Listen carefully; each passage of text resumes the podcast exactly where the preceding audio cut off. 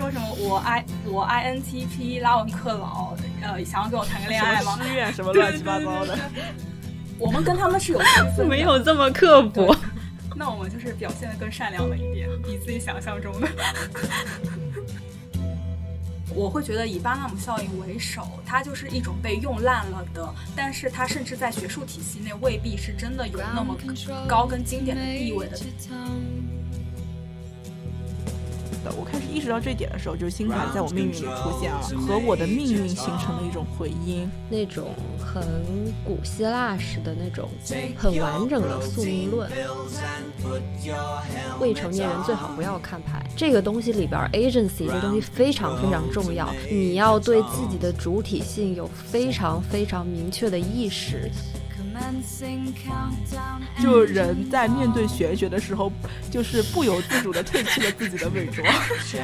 又又是一个星盘工具人的论证出现了。准不准？让我们三个帮你看盘。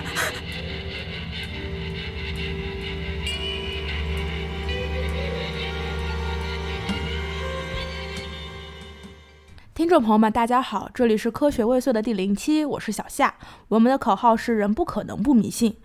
这个播客呢，整体上将会有三个人主持。做这个节目的起因是因为我们三个都先后入了西方玄学的坑，就具体来说就是星盘。我们使用星盘去认识人类，解读社会，就发现它是非常有益的，然后也能提供非常精彩深刻的视角。所以说就是想通过这个节目和大家分享一下我们学习星盘的过程中的思考和感悟吧。就先和大家认识一下，为了呼应这个我们的这个星盘主题嘛，我们就各自用这种涵盖星盘的方式介绍一下自己。早就先来好不好？啊、呃，大家好，我是小早，我是一个上升和月亮在双鱼的女阿尔法，以及一个只要我想躺着没有人能卷得动我的典型咸鱼射手。 自, 自身咸鱼是个射手，但是是个女阿尔法，是射手。那凡呢？嗯，大家好，我是凡。嗯，我是主要由十二星座里面最无机智的水瓶和部分天秤构成的，理论上来讲是没有什么人味儿的，但其实情感又异常的丰富。我的最新人设是一个单身赛博母亲。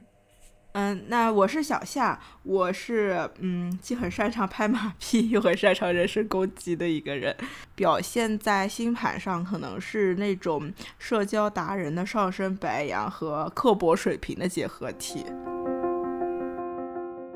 嗯，这一期呢是第零期，就传达了我们总体对于玄学持有的一个观点和态度，就相当于一个导论嘛。所以我们主要还是想要在这一期聊一聊对玄学的一些争议，然后我们怎么看待这些问题，玄学本身有什么价值，以及我们做这个播客的初衷。嗯，那我们就直接进入今天的第一个模块，就是关于星盘吧。就因为现在市面上还是有蛮多的玄学服务提供者的，尤其是那种星座博主嘛，他们就活跃在各个的社交媒体平台上。虽然我们可能有一一点是一样的，就是我们都是基于星座的讨论，但我们这里想要聊的星盘又和他们不太一样。你, 你们两个怎么看这个？嗯、哦，我觉得首先要明确的是，我们在社交媒体上接触的是星座而不是星盘。然后呢，在我自己的理解，星座是一种分类学，星盘是我们说的玄学。然后比较主流的那个星座博主不就是某 A B B 博主对，我自己是看过很多他的视频的，总体来说我没有很排斥他生产这些内容，但是就是这个东西它对我来说是一种认知工具吧，就是最终采不采取的决定权还是在我这儿。而且其实相对和我印象中就我小时候接触到的那种比较古早的星座学来说，我觉得现在市面上这些还是进化了一些的。我自己总结几个特点吧，第一个就是比较碎片化，第二个是比较场景化，第三个呢是虽然很具体，但相对来说其实还是比较模糊。呃，就第一点就是因为有一些比如说它是直播的形式，然后切条切成了很多短视频，然后因为短它又会损失掉很多 context。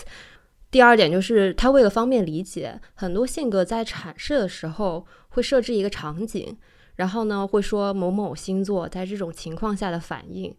但这种解读我觉得很多时候反应其实是并不涉及到一个人的本质性格的嘛，它并不一定能很、呃、还是很表面的，对对对，它并不一定能解释清楚那个有关本质的部分。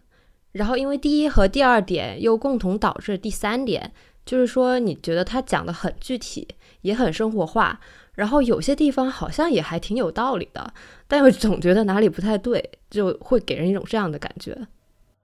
嗯，我想补充一点，其实星座博主也分好几类嘛，以 A B B 博主为首的那一类，它的本质其实更接近于就是博主，星座是它的一个标签，它是一个内容生产者，而不是一个占星师。就他不看盘嘛，很简单，他的目标是利用星座作为一个呃话题或者是素材或者是梗，他他是利用这些东西去引起共鸣，然后引起用户与他的互动，这个是非常互联网的部分了，所以这个东西是它是它内容的一个素材，但是它未必跟我们这里所提到的占星是一样的。但是呃，还有一类博主是真的看盘的那个博主，那个就是可能会会跟我们更有一点接近，因为我们是把占星它是作为一个知识体系去进行输入的，我们需要看教材，它有理论然后有实物，它就是更像一个知识，你输入然后不断去练习，这两者还是有区分的。目前社交媒体上比较火的还是前者嘛，就是不太涉及到看盘跟更更本质的占星体系的部分呢。其实是他们也不太需要这些东西，或者说他们的受众也并不需要这些东西吧。就包括嗯、呃，小早刚刚说，就是现在比以前的那种小时候的星座，就是各种学说看起来进化了很多，但还是有点那种不得劲的感觉。其实就是以前那套卖不出去了，应该现在是找了一套新的在卖吧。对，这这个。这个就是很正常的，就是嗯，社交媒体也在不断的内卷，他们内容生产博主也是需要不断的推陈出新，然后去吸引流量的，他们就是也是变着法儿的去不断的生产新的内容嘛。但其实就是总体而言，给人感觉还是差不多的，可能现在他们论证的会看起来会比以前更加的细致跟科学一点，但是就我们上次也讨论了 A B B 博主的某一些论证的过程，就会觉得它的逻辑很混乱，它会有一些很漂亮的 punchline， 然后一些结论句会告诉你呃，水瓶是什么样子的，然后射手是什么样子的，然后你看到这个东西会觉得说的是准的，但是它那个准，对，它是一一整段话中他看到了一部分的 punchline， 然后每个人都对号入座了嘛。但是如果你仔细的去看他彼此之间的他整个论证体系，就会觉得它是很混乱的。其实就是他们的这个整个诉求吧，目标就是变得好看且有结论性的语句，而且其实共鸣跟可互动的空间是非常重要的。对我而言，我感觉其实像是真正的占星，也就是我们我们看盘最理想的形式，当然是面对面一对一的交流了，就是它不是为了那种互动，而是为了帮助你认识自我嘛。但是社交媒体上，它因为它是一对多的，就是那种大众传播，所以它就是生产一个封闭性的文本，然后让每个人去攫取他自己可用的部分。就是我们这里想要聊的星盘就可能更具象化一点，更面对个人，更面对个体，而不是更面对集体吧。对，就是集体是也是在星座博主下边寻找一种共鸣嘛，而且其实还是有一种交流的作用。比如说我现实中我在追一个什么什么星座的男的或者女的，然后呢我就在那个评论区我问就是有没有这个星座的人可以给我答疑解惑一下，它其实是有更多的这种呃起到一个交流的这种作用。对，所以其实星座还是作为一个他们内容的连接的东西，然后星座博主其实本身也是提供了一个平台的。对，星座博主其实是情感博主是吧？哎，情感博主哎，我觉得是哎，就是它其实提供了一个，尤其是星座又很大部分是和情感联系在一起的，感觉像它就是提供了一个公共的那种客厅一样。哎，我们这里本来是想拉踩一下星座博主的，说着说着好像为他们 justify 了起来。对，我觉得就是功能上的不一样，嗯、对对对，嗯、就区分这个功能的问题。但但我觉得也不算 justify， 就呃，我们跟他们是有区分的，没有这么刻薄。那我们就是表现得更善良了一点，比自己想象中的。呃，可能还有一种问题就是，嗯，就像这些星座博主一样嘛，他们这些星座的传播者，嗯，把星座作为一种人类型的分类，就好像那种 M B T I 呀、啊，还有包括朋友圈那种刷屏的，你是某某某某某某人格的性格测试一样，他们还是和那种简单的人格分类学说有一点不一样的吧。对，这就是我们的那个开始拉踩 M B T I 各种在朋友圈刷屏的那种性格测试，以及呃我们认识的那种刻板的十二星座吧。我觉得这些其实本质上还是一种比较粗糙的分类学，它粗糙就是因为它划分的维度是不精细的，说白了就是其实信息量非常的少。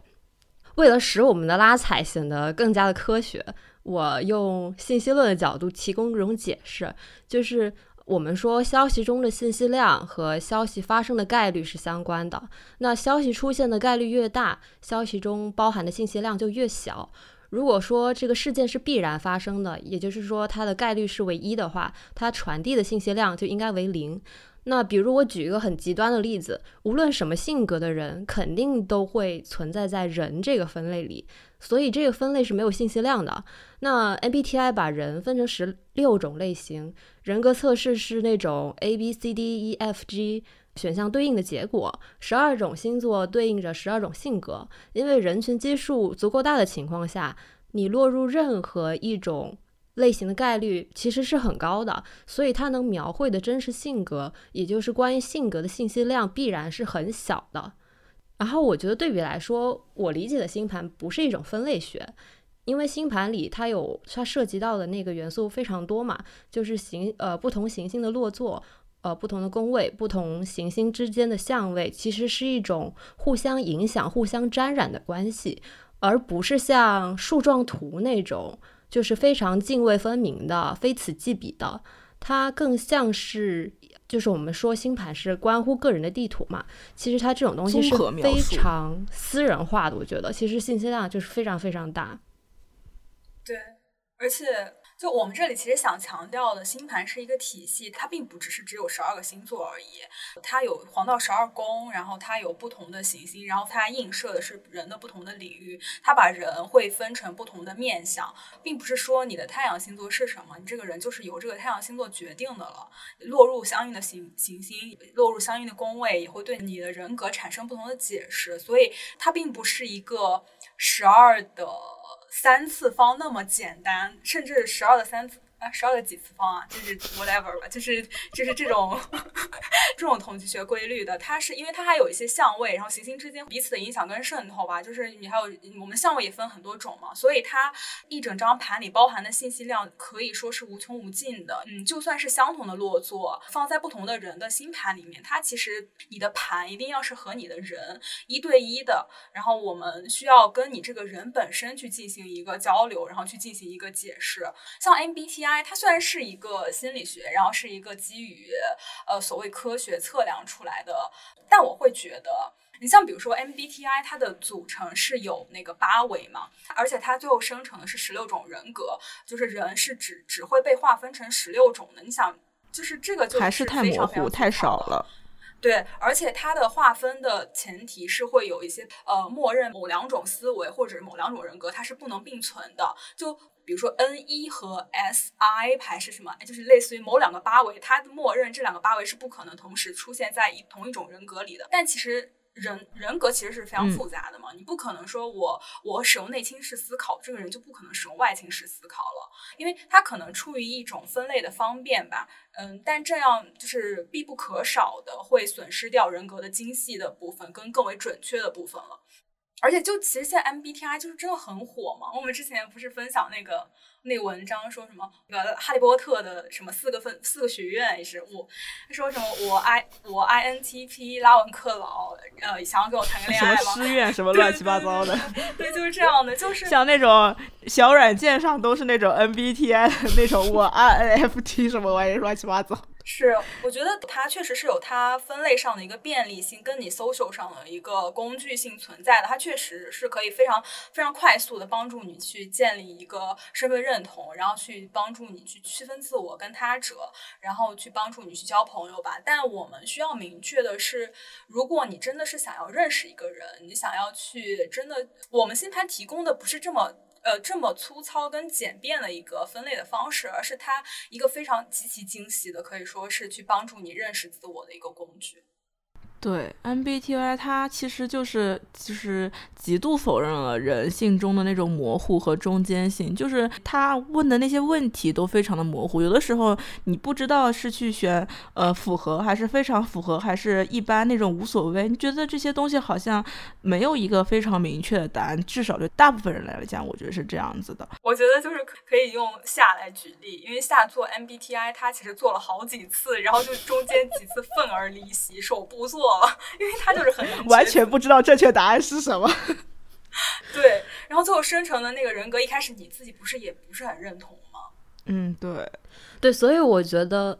M B T I 更像是一种社交工具，不是认知工具，就这个东西、嗯、所以它也是有它的功能的。对对对，就是这个东西我可以拿来给我自己贴标签，或者说就是为了某种便利性吧，就是我愿意我自己在被他人认识的时候被这个标签概括，就是这个是我自己愿不愿意的问题，而不是说对，它还是一个身份认同吗？对对对，嗯、而对而不是说我我认同了这个东西，那我就真的是被他所完完全全的概括了，我觉得不是这样子的，而只是说我为了社交便利性，我愿意去缺失一些这个标签覆盖不到的东西。那我觉得在我面对陌生人的时候，我是愿意用这些东西来概括我自己的，我觉得更像是这样一种东西的存在吧。一个还有一个很重要的点就是 M B T I 它就是不支持人的变化和流动，也不是说不支持吧，就是它好像不那么宽容的开放这个事情，因为我感觉很多人都会有这样的体验，就是你一年前做这个和一年后做这个是不一样的，就是因为你选择答案不一样，然后它出来的结果不一样。嗯，也有可能你隔两天做也不一样了，因为就是像里面答案我刚刚说的模糊性嘛，但其实星盘就完全不一样，星盘可能你就是定死的，但是你二十年你二十岁的时候和二十三十岁你面对同样一个盘，它就是不一样的地图，就是不一样的路。对，我们就是所谓的是比如说有的相位可能你成年之后或者是你遇到某个事件它才会被激发出来，但是这个信息是早就写在你的盘里了，对吧？嗯，对，所以这个 M B T I 它那种不稳固感和这种不宽容感，其实我觉得嗯、呃，就是我觉得不是非常准的。但其实我们在这里搞这个拉踩哦，最后好像都都发现了它的另一种功能，都发现了它存在的合理性。就首先我们肯定不是想要把它全盘否定掉，就嗯，怎么说呢，我觉得比如说你想要给别人建立一个初始的印象，你说我说我是 I N F P， 然后早说他是I S T J， 就是就是我觉得就是我们愿意使用这个东西去让别人粗略的画像我们，我同时也愿意让别人知道我是一个水瓶座，就是你初印象对我建立这样的一个一个形象化，我觉得是 OK 的。但是可能可能很多人很多人他也是这么抱着一种这么这么样的想法去使用的吧。但是 M B T I 对我对我个人而言，它就是更加工具化的，但是星盘它就是会有呃，更复杂的，然后甚至更美学的部分。所以各类的那种性格测试啊，它就是试图简化我们的人性，嗯，弱化我们的表达，它否认人性的这个流动和变化，背后同时包含着一个设计者的思维固化，还有一个大家对于嗯自我认知的一个渴望或者说迷惑的态度吧。我们就是觉得比起这些星座博主还有这种各种性格测试，其实星盘能够更好的解决这些问题，但是其实蛮多人对星盘是抱有怀疑或者不屑的态度的，他们就觉得不是很准，或者说缺乏合理性啊科学依据之类的。所以我们就在这里面也想就讨论一下一些关于星盘非常典型的质疑。其实我有准备一些问题哦，呃，第一个问题就是呃，世界上上这么多人啊，他共享了十二个星座，难道只有十二种类型的人格吗？感觉这个问题我们刚刚反已经就是在说 M B T I 的时候已经聊过了，对吧？要不我们系统的说一下吧。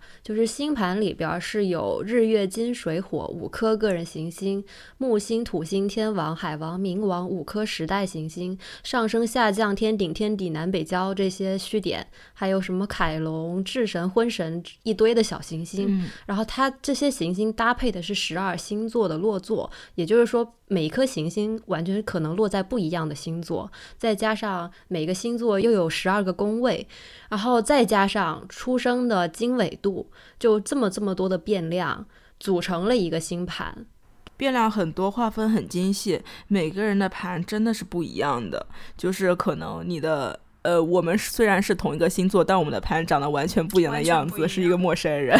完全陌生人。它其实虽然是一张一张盘，你可以把它解读为一个结构性的东西吧，但是它其实同时强调你个人的生长过程的。比如说就是呃，同样的两张盘，它放到不同的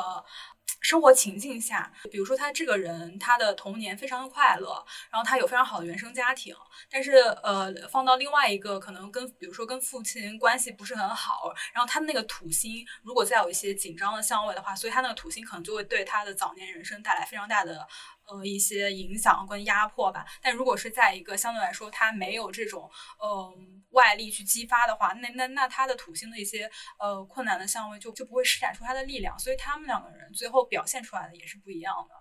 这个就是在星盘上它也是非常自洽的。其实那这个也算是解释了那种嗯，星盘就是同一个地方同一个时间出生的人，就他们有同样的盘，就是比如说双胞胎吧，他们的性格是不一样的，对吧？嗯，对，我觉得这个问题它其实还有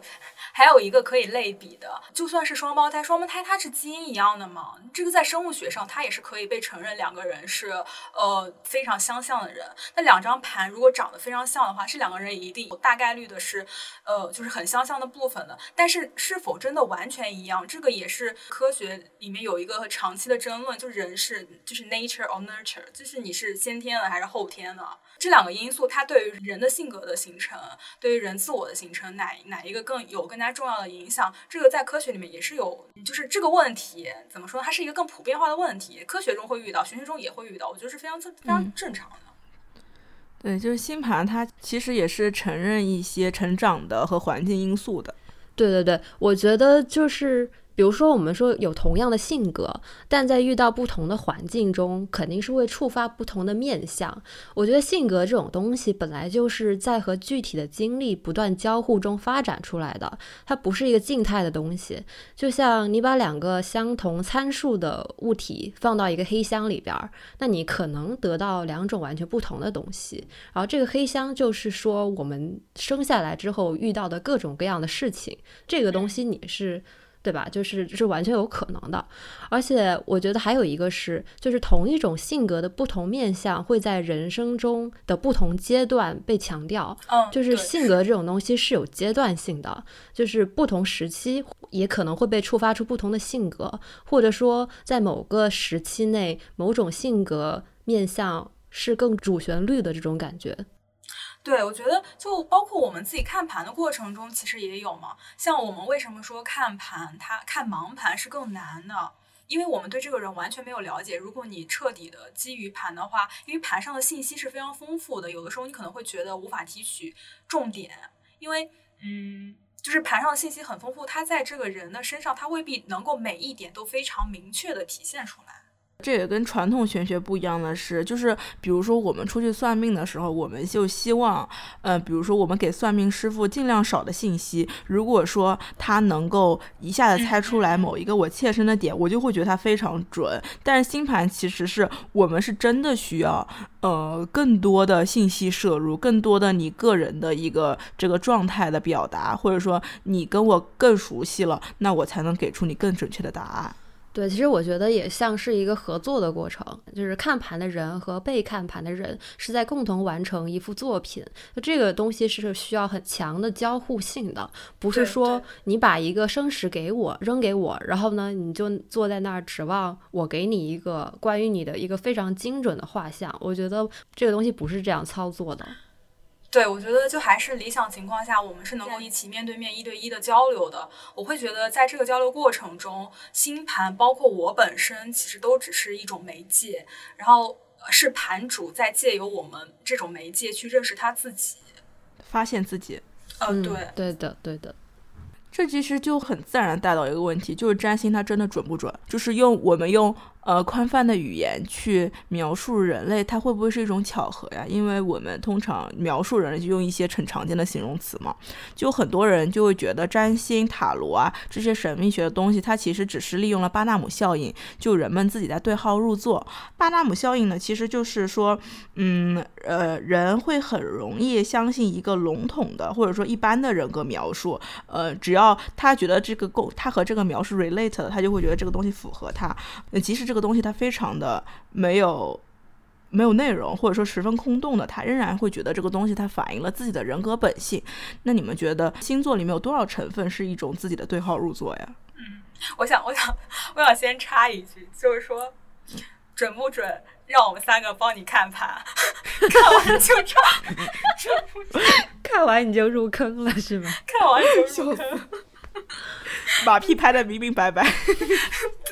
对，我觉得这个问题是星座这个这套体系的受众主要还是面向一些年纪偏小以及可能女性更多一些吧。我的理解是在那个阶段，就是在你对自己认知不够清晰的情况下，对号入座是不可避免的事情。这也就是为什么很多人诟病星座嘛，他觉得这个东西就是你自个儿在那个对号入座什么的，自作多情。对对对，就是比如说我列我一个星座列十个特征，你总能在里面 relate 到一些自己的情况吧，对吧？是的，对。但是我觉得星座是宽泛的，但是占星不是，尤其是如果说是建立在像我们之前说的那种一对一的沟通中，你势必是要向我去呃透露你更多的一些生活上的信息，以及包括你怎么想的，你怎么想这个事儿。那我们会根据这个东西和星盘上的一些信息去组合出一种是针对你个人的这么一些一些解读吧。嗯，而且我我想补充一点，嗯，就是嗯，我觉得不管是不是巴纳姆效应吧，就是这一类的，嗯，对于就是以这种就是看起来有点似是而非的这种理论来驳斥人是不可以迷信的这种东西，我觉得这些他们都是在嗯。姑且说是解释或者是批判一种现象吧，但是它所批判的其实是一种实然的情况，就是像我觉得像以 A B B 博主为首的那种，他们的评论区或者是他们生产的内容，就我们刚刚上面所讲的那些，你你可以部分用巴纳姆效应来解释，就是人们在对号入座，就是他生产了一个固定的文本，就我们刚刚说的那些，但它就是一个我觉得是一个类似于呃。理论或者知识应用的过程中，它出现了一个就是应用在更广泛的人类社会中，更广泛的大众中出现的一个现象，你不可以用知识应用的现象中出现的一些呃我们尚且不知道是不是问题的问题来驳斥这个知识本身。我我有解释清楚吗？就就就是说，比如说他描述的这个特质是呃。是全面且准确的，但其实并不是每个人都反映了是同样的特质，呃、所以说可能知识本身并不构成问题，只是因为我们人不一样，我们的经历不一样，所以我们在每个人身上的就是反映的东西也不一样。对，而且就我们假设呃，所有的博主他们生产的准确度非常高的，然后非常呃占星的那些知识了，然后他在把这些知识扩散出去的时候，就是知识进入到了更大众的，就是不是这个知识体系本身的人那里，这个就是所谓知识的应用嘛，也就是占星的一个就是扩散了。然后呃，人在接受这种这种解释的过程中，你可能确实会产生一些呃巴纳姆效应吧，但是你不能说你的生产知识本身是错误的。呃，有一部分对于这对于星座的那个呃驳斥是非常的无理跟粗俗的，他就会直接的一棒子打死，说你们就是迷信跟蠢跟反制。我觉得这种就是是有点不屑于想要跟他反驳的。然后有一部分人他们可能会真的这么想，但我会觉得他指错对象了。其实我觉得有一部分可能星座的文本确实会显得有一些低智或者愚蠢，主要是呃，在这个传播过程中的传播者就是太多了，然后他也是需要一个自己降低传播成本的这样一个表现、嗯、是吗？好像有，因为就是目前来说也确实挺有点鱼龙混杂的，就是一个东西它要扩散的空间足够的广的话，那它必然会降低它传播的难度，对吧？所以它就是必然会把这些东西简化，以及就是看起来比较低质吧，或者怎么样的。嗯，而且而且巴纳姆效应，就我又很想要狠狠的拉踩某一部分心理学，就怎么说呢？这个巴纳姆效应它的提出其实也是有，我觉得有一点似是而非的。然后是心理学的傲慢吗？嗯，是心理学的傲慢。然后就算这个东西它真的成立，人真的是这么想的，那又如何呢？它就是一种被用烂了的，但是它甚至在学术体系内未必是真的有那么高跟经典的地位的，但是它在大众流通的领域内，它是就是非常的呃，好像接受度很高。就是在我们传播学有一个就是类似于奶头乐理论，它根本不是一个理论，它就是个很伪的概念，大家很喜欢。对，但是它它会在更呃更大众的或者更社交媒体的领域中会被广为流传，因为它可能更符合那个领域上那个呃，传播空间里的一些流通的规则，然后人们会用这个东西，就包括乌合之众也是。我会觉得这些这些概念，这是非常奶头乐了。对，我会觉得这些概念本身就是就是一些精英或者是一些高高在上的人，他们利用这些呃看起来好像比较厉害的概念，然后去实实现一些优越感的展示吧，但获得一些精神的满足感。对，其实说白了，这些人的目标是想攻击星座这个东西，然后巴纳姆效应只是说他们拿过来的一个比较比较趁手的工具吧，但其实这个工具是什么、嗯嗯、对他们来说其实不重要，就是重要就是换一个换一个什么呃姆纳巴效应，就假设有这种东西也是会被拿出来攻击星座的，而且这个工具本身并不那么 decent。 啊，对是的是的对对，是这样的是这样的。嗯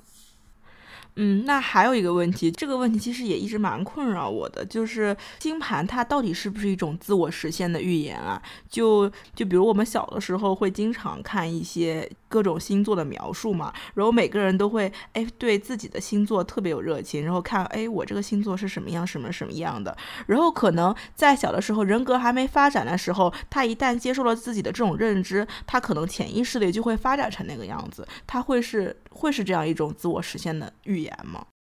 其实我对这个问题的答案是，就我觉得某种程度上来说是这样子的，但是呢我我是觉得说，如果你不承认这种预言的力量，实际上是你不承认你心灵的力量吧，因为我觉得本质上和我们小时候听过那种故事呃，就说一个老师天天夸奖一个其实很普通的小孩，然后呢这个小孩真的取得了比别人更高的成就，这种事情我觉得其实没有区别，就是人其实是应该相信一种相信的力量，当然这个东西有前提，就是说我们已经在对自己认知是较为稳固的情况下，你可以去相信这种东西，但是如果说你还处在一个更小的阶段，你都自我还是混乱的，那我觉得就是这个自我实现的预言负面的部分就会更多一些了。嗯，对对对，像就我上次不是看一个小朋友的盘嘛，我就会很谨慎的，我不不会跟他说他的这个盘是什么样子的，我我我真的是很害怕，就是我说出一些什么话，然后可能在他的心里埋下了一颗什么样的种子，我也是会害怕这一点的。包括就是像算命本身也是，我就会觉得你可能说说的那个迷信一点，就是你不怕泄露天机影响这个人的命格吗？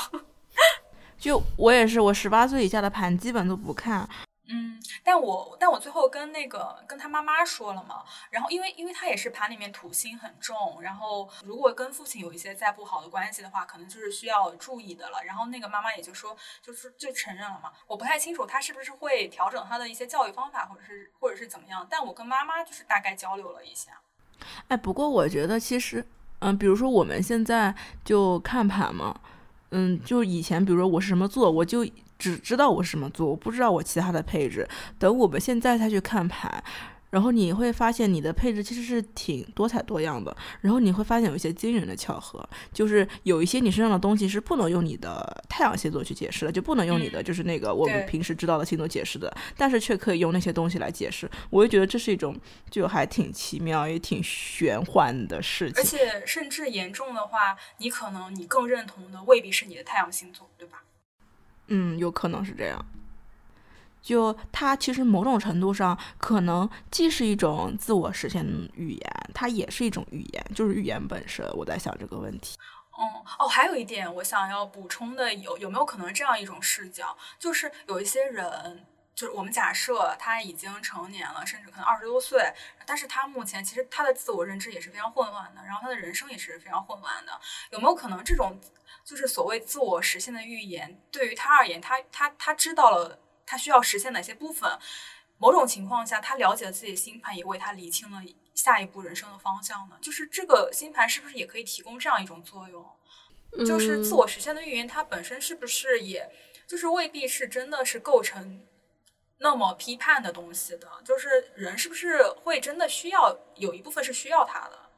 我觉得这个东西的前提是你要对自己的主体性有非常非常明确的意识，而不是说我我看我找人看了星盘、哦、他告诉我这些东西、哦、我就真的完全听从他的指引。所以我觉得这个东西里边 agency 这东西非常非常重要，也就是为什么我们就说未成年人最好不要看盘，因为未成年人他基本上他可能没有构成一个稳固的主体性，那在你自己对自己的把控不够好的情况下，其实这些东西对你来说我觉得是会有一些噪音的这种干扰的、嗯、确实是有这种东西存在的。是的，对，所以我觉得可能如果是可以帮助你去理清一部分的话，它就是有一点好像就是起到了一阵微风的作用，就是帮助你吹散了一些迷雾吧，但是它又不足以去撼动你自己本身。对，还是要自己稍微稳固一点才去做这个事情，因为其实自己是自己最好的解读者，就是可能任何人来解读你都会有产生一种偏差，他们只能像你说是一一阵风，它只能做一个辅助的作用。如果说把它看得太重要，或者说是呃，它以它为准的话，其实还是一件非常危险的事情。嗯嗯嗯，就我们前面说了一些就是对星盘的常见的质疑嘛，嗯，那么就是从比较宏观的层面上来看的话，我们应该怎么样去？呃，理解星盘，或者说我们应该怎么去理解玄学呀？呃，就这个问题，我自己其实有想过。我觉得很神奇的一点就是，不管是什么流派的玄学吧，星盘、塔罗、紫微、八字、正余这些，我们觉得他们是玄学，就是因为这些学说都声称自己有预测命运，或者说提前告诉你还没有发生的事情，并以此做预警和指引的这么一种功能吧。所以在我们的认知体系里，我们所生活的世界中，时间是线性和单向的，所以很自然就会和玄学的体系发生冲突。但是我在想的是，也是一个视角吧，就是时间是线性的，它仅仅只是一种认识论，它虽然说占据了非常普世的非常绝对的地位，但它依然不是一种本体论，就是世界不一定是这样子的，它是人类认识感知世界的方式，不代表说这个世界真的是按照这种方式去运行的嘛。就比如说那个什么圈量子引力论吧，它这个理论里面认识到世界就是离散的，而且时间也并不存在，只是可能只是人类的一种非常顽固的幻觉。所以如果说我们预设了时间是线性的，发生了因才有了果，那玄学在这种认知框架下一定是神秘的，因为未来肯定是不能预知的嘛。但如果说这个世界本来就是很混沌不清、因果倒置，或者说是很多件事情在同时发生，那我觉得在这个语境下，玄学就完全去神秘化了，因为它只是把那个原本就在那里的东西呈现出来了而已。嗯嗯，我插我插一句嘴啊，就是我在听到这个小枣说混沌这两个字的时候，我的脑子一下子亮了，这一下就和他的双鱼 link 起来了。就果然双鱼的就是能更接受这种混沌的状态啊。嗯，哦，是吼，好像是这样子。嗯嗯，对对。然后我刚刚说的这些，其实我也不是在说用这个去证明玄学的权威性，就是我是觉得但凡是任何一种认知方法，我们都应该对它声称的全知全能存疑吧。只是说我觉得不同的认知方法是确实是从不同的侧面去摹写了这个世界。那作为一种非常规的认知工具，就是玄学，我觉得就是不妨透过他的视角去看看这个世界和自己是什么样的，我觉得其实是一件蛮有意思的事情。对，只要是无害的，对对对，然后就把它当做那种神秘且美丽的东西就好了啊、呃。对，我想我想说的是，就是对我而言，占星它还是语言嘛。就嗯，包括我首先，它学习的过程，它真的非常像你在学习一门语言。包括内在的天空上面，它也是这么说的。嗯，就是它有自己的单词，它的单词就是行星，然后呃星座还有宫位，然后它的呃它的语法就是那些相位，然后它的那个呃你要如何把它们联系起来解释。所以我们首先我们学习占占星，系统性的学习占星，你要首先的去掌握它的单词，掌握它的语法，然后你要去运用它。你怎么去运用它？就是去看盘，你不断的不断的建立解释，不断的建立这个星这个星座落入这个行星，然后落入这个宫位它到底是什么意思，这个星这个相位它是什么意思。你要不断的去使用这个语言，你才能够更加熟练的去掌握掌握它，然后直至到直至它变成你一个类似于第二外语或者是外语的一个东西吧。而且语言在我这里，它还有一些更更确实是更神秘的东西的，就是你如果用用语言学来你的那个理论来解释它的话，就是呃，你使用的语言是影响了你想象世界的方式嘛。像包括英文世界里的人跟中文世界里的人，他想象世界的方式是不一样的。就我我我想我我在准备的时候，我想举的例子也是时间观。你像中文里面它是没有时态的，嗯，像英文里面它是有非常明显的时态的。所以你去认识世界的方式，你用那个语言去解释世界的时候，你的你的时间就一定是更接近于线性的，它是有过去、现在和将来的。但是在中文世界里面，它其实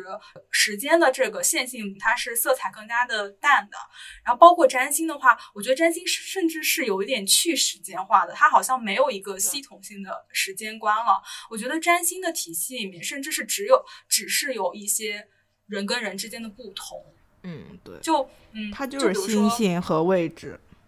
对，它就是。你是水瓶座，那你大概会是什么样子？你是你是摩羯座，那你就掌握了什么样的天赋？然后你可能会遇到一些什么样的困难？然后你你你所要呃去进化的方向是什么样子的？就包括他使用"进化"这个词，我也觉得就是挺挺美的，构成你的一种表达。嗯，对，它就是怎么说呢？你你占星体系里面区分的只是只是你这个人，你是更加世俗的，或者是你是更加抽象的，你你更加适合世俗生活，还是或者你更加去适合追求一些形而上的意义。但是同时，这两者之间，它其实是又没有高下之分的。对，其实我觉得就是就是你真的语言在你这里还是一个蛮神秘的东西。嗯，对，无论是占星语言还是我们嗯说的英文。中文、母语、外国语这样的概念，可能在你那里都是属于一种遥远和神秘的东西那样一个范畴里面。而且它就是，我觉得占星它也是可以当做一个知识体系去去去去认识的吧。它是有非常明显的理论跟实务的区分的。你像我们学习占星，我们就是先学习它的理论嘛，实务就是我们去看盘，理论它就是更加抽象的。我们我们在学习理论的时候，就是在学习一整套抽象的表达。然后，但是实务的话，你就是要把我们这种抽象的东西去应用到具体的人身上，它一定是非常具体的，跟这个人 link 到一起的，就还蛮有意思的。嗯，对。而且还有一点就是，我们刚刚说这个准嘛，就它的这个准，我也觉得非常非常的神奇。因为其实就我个人而言，我会觉得，呃，占星这个体系它，它它生成的过程，它建立的这个逻辑，其实是蛮呃不堪一击的，就比如就比如说它对不坚固，并不坚固，对，它是什么人站在地球上，你去观测天文行星，然后你就是你观测到的位置，然后它什么落到落到人的那个落到地球上地平线上的一个什么角度，那其实它这个就是还不对，它这个成立不就是从地球上去观测，它是以地球为中心的，就是和天文学，对，它和天文学的那些又很不一样，而且后来天文学发展之后还发现它观测是错误的，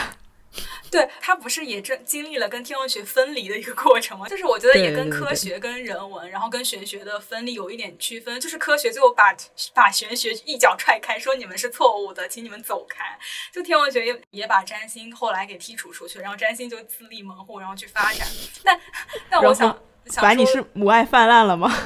不是不是，我想说的是就是它神奇就神奇在它一整套整个的逻辑基点，我觉得呃，就是它黑箱的部分是非常的不堪一击的，但是它一整套解释体系却是非常自洽跟强大的，就包括我们目前为止我们应用的它的这个语言去解释人的时候，大家给我们的 feedback 也都是准确嘛，就我觉得这个是非常神奇的。嗯，嗯对的对的，所以叫玄学。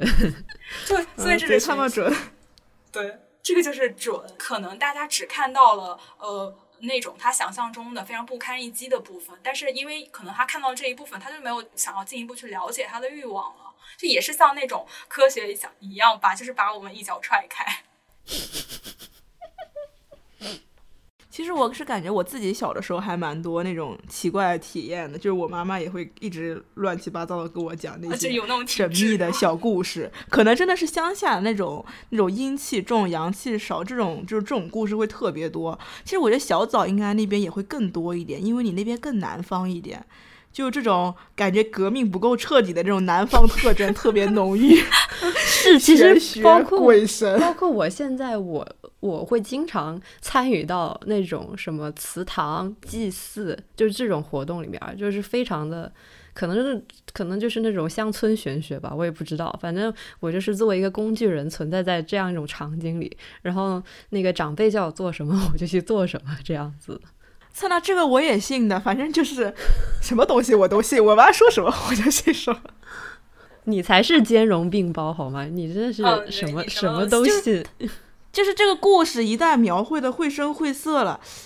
我就我觉得可以相信了，就是你反正你多信这个也不吃亏嘛，你那种风水学你自己你不, 不做嘛，你那种能掌握的风水学当然还是要掌握，能不做的禁忌当然还是不要做了呀。对，像像你是比如说像你什么都信一点儿，像我感觉对于我而言你就是也是你可能存在一些敬畏心吧，然后像对我对于我妈而言，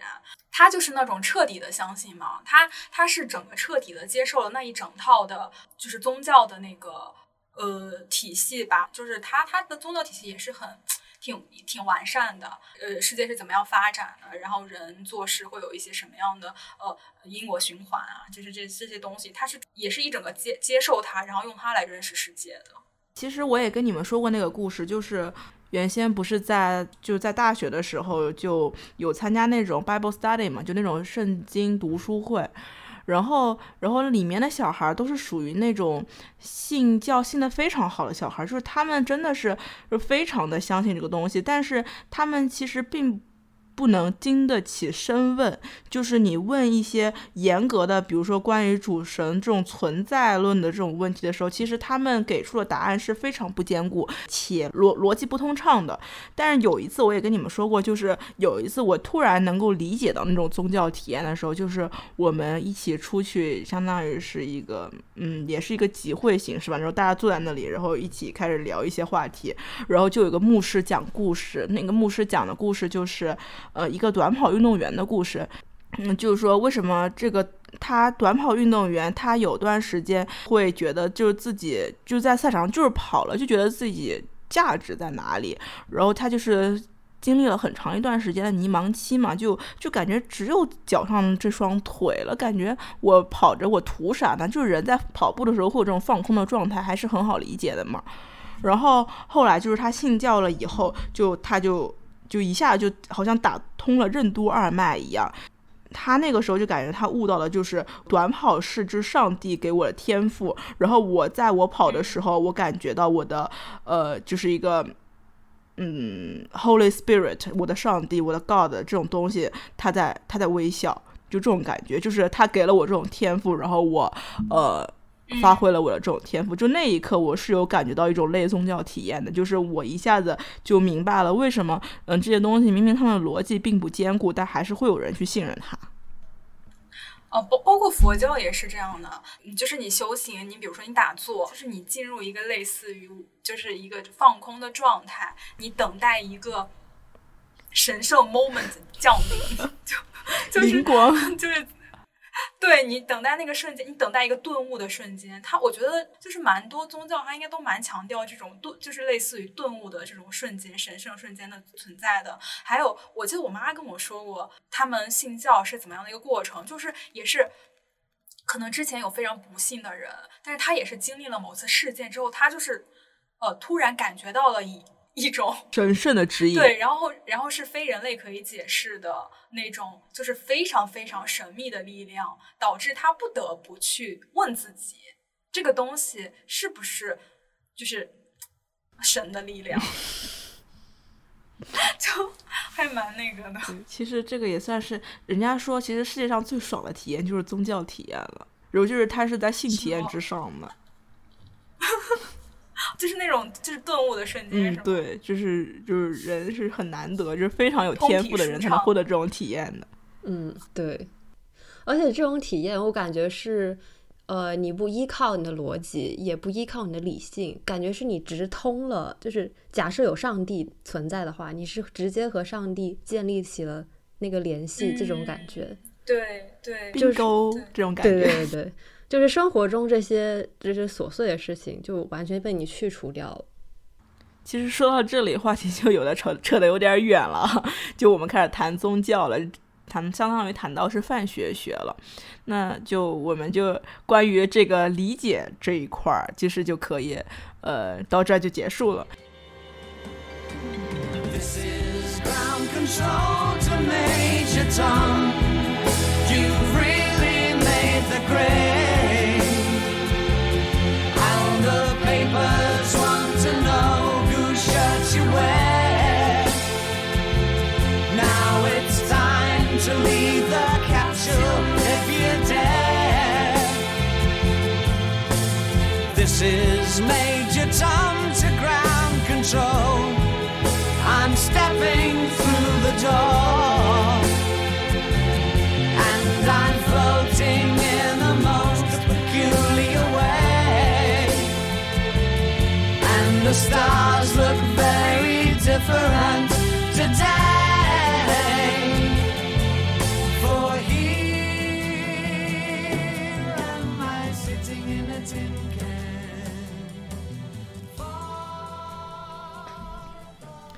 呃，就前面还聊了蛮长时间，我们是怎么理解星盘，或者说是怎么理解玄学，或者星盘在我们这里意味着什么吗？其实，嗯、呃，除了我们自己，它其实星盘还是，呃，或者说玄学吧，它还是有一些怎么说比较客观的价值，一些审美和心理价值。那你们两个是怎么看待这个事情的呀？就反正刚才说了嘛，就是星盘对他来说是一种语言，然后包括他描述这个语言的过程，我觉得就是已经本身构成了一个审美价值。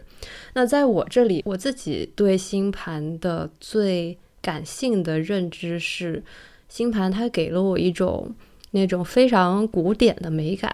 尤其是我们说的本命盘嘛，因为本命盘是涉及到性格这部分的东西。然后我会觉得说，呃，那这个解释就是一个人的命运是由一些事件构成的，事件呢又是由一个人的选择构成的，选择又是由一个人的性格构成的。那这个就是会让我有一种环环相扣，然后是那种非常圆滑的那种很古希腊式的那种很完整的宿命论。但是这种宿命论又不是那种目的论，不是说一个具体的还没有发生的事情已经在前方等我的感觉，而是有一种力量把你推到一条道路之上，无论你是去选择面对还是逃避，你去克服它或者遵从它，都不可违抗的那种道路。所以我觉得它对我来说是非常美丽的，就这种东西、嗯，它可能区别于那些宿命论、嗯、就是那些宿命论可能比较具体，你成为什么样的人或者什么样子、呃、对，但是它的这个道路就比较呃比较抽象。对对对，是一种抽象意义上的道路，就是你该往何处去嘛、嗯、就是那个很经典的问题、嗯、是一种哲学意义上、嗯、抽象意义上的道路，感觉一种冥冥中的指引。对，而且而且我觉得有一个非常直观的是，行星本身确实很美，我们在解释你的盘的时候也会说你的金星是什么，你的水星是什么，然后你你如果就是大家如果有兴趣的话可以去搜索一下，就是 NASA 上的那个水星啊然后金星的图片是真的非常美丽啊，对，非常非常漂亮。然后你就会觉得你说的是你的水星，你的金星，你就当你把这种非常宏大的呃宇宙存在物，然后有一点就是也不是说所有吧，它归属为你了，然后你每个人好像都拥有了一颗这样的行星，就我觉得这个是非常浪漫的。而且、呃、包括金星它也不是代表了审美的那一部分嘛，这整个意象我都会觉得还挺美丽的，你构成了一种浪漫。嗯嗯嗯。哦，然后刚刚说它语言嘛，我想补充一点的是呃，占星作为一门语言，在我这里的神秘色彩啊，它是屈居于就是人类世界的语言，就是中文。呃，你用中文去解释这个世界，跟一一种非常的就是存在在科幻作品中那种非常抽象的，然后非常的具有比如说时间穿越能力的那种外星语言，我觉得它的它的神秘色彩是居于这二者中间的。可能它也不能说它是彻底属于人类的，你也不能说它是彻底属于未知文明，或者是属于那种特别神秘主义的，我觉得它是居于两者中间的，因为它，因为你用它来解释人类世界，它又它同时是非常具体的跟抽象的嘛，但它同时又某种程度上带有一些呃非人类的力量在里面。这个东西我觉得它也是既是审美的，然后又是有一点实用的。其实我这我可能它对我的实用会比较多吧，我觉得这星盘可真是我的大恩人了。对，我自己实用多一点。它可能正好呼应了我的人生主题吧，然后我是在二十二岁的时候，或者二十三吧，二十三岁的时候接触星盘的，然后我大概是从二十一二岁的时候开始隐约的有感觉到自身的某种不足，我当时不知道或者说不能 name 那种不足是什么，就我能感觉我好像不太能够，不太会流眼泪。嗯，也不太会和别人产生感情，就不知道怎么爱人。如果别人爱我了，我不知道该怎么回馈给他，我甚至是很难有那种爱人的心情。最简单的那种例子就是我记得高中的时候，那种大家都会看那种什么十大感动中国那种那种录像嘛，然后大家都哭得稀里哗啦，我我好就是好就是丝毫不懂，就硬挤出几滴眼泪那种。其实是一个非常共情能力弱的人。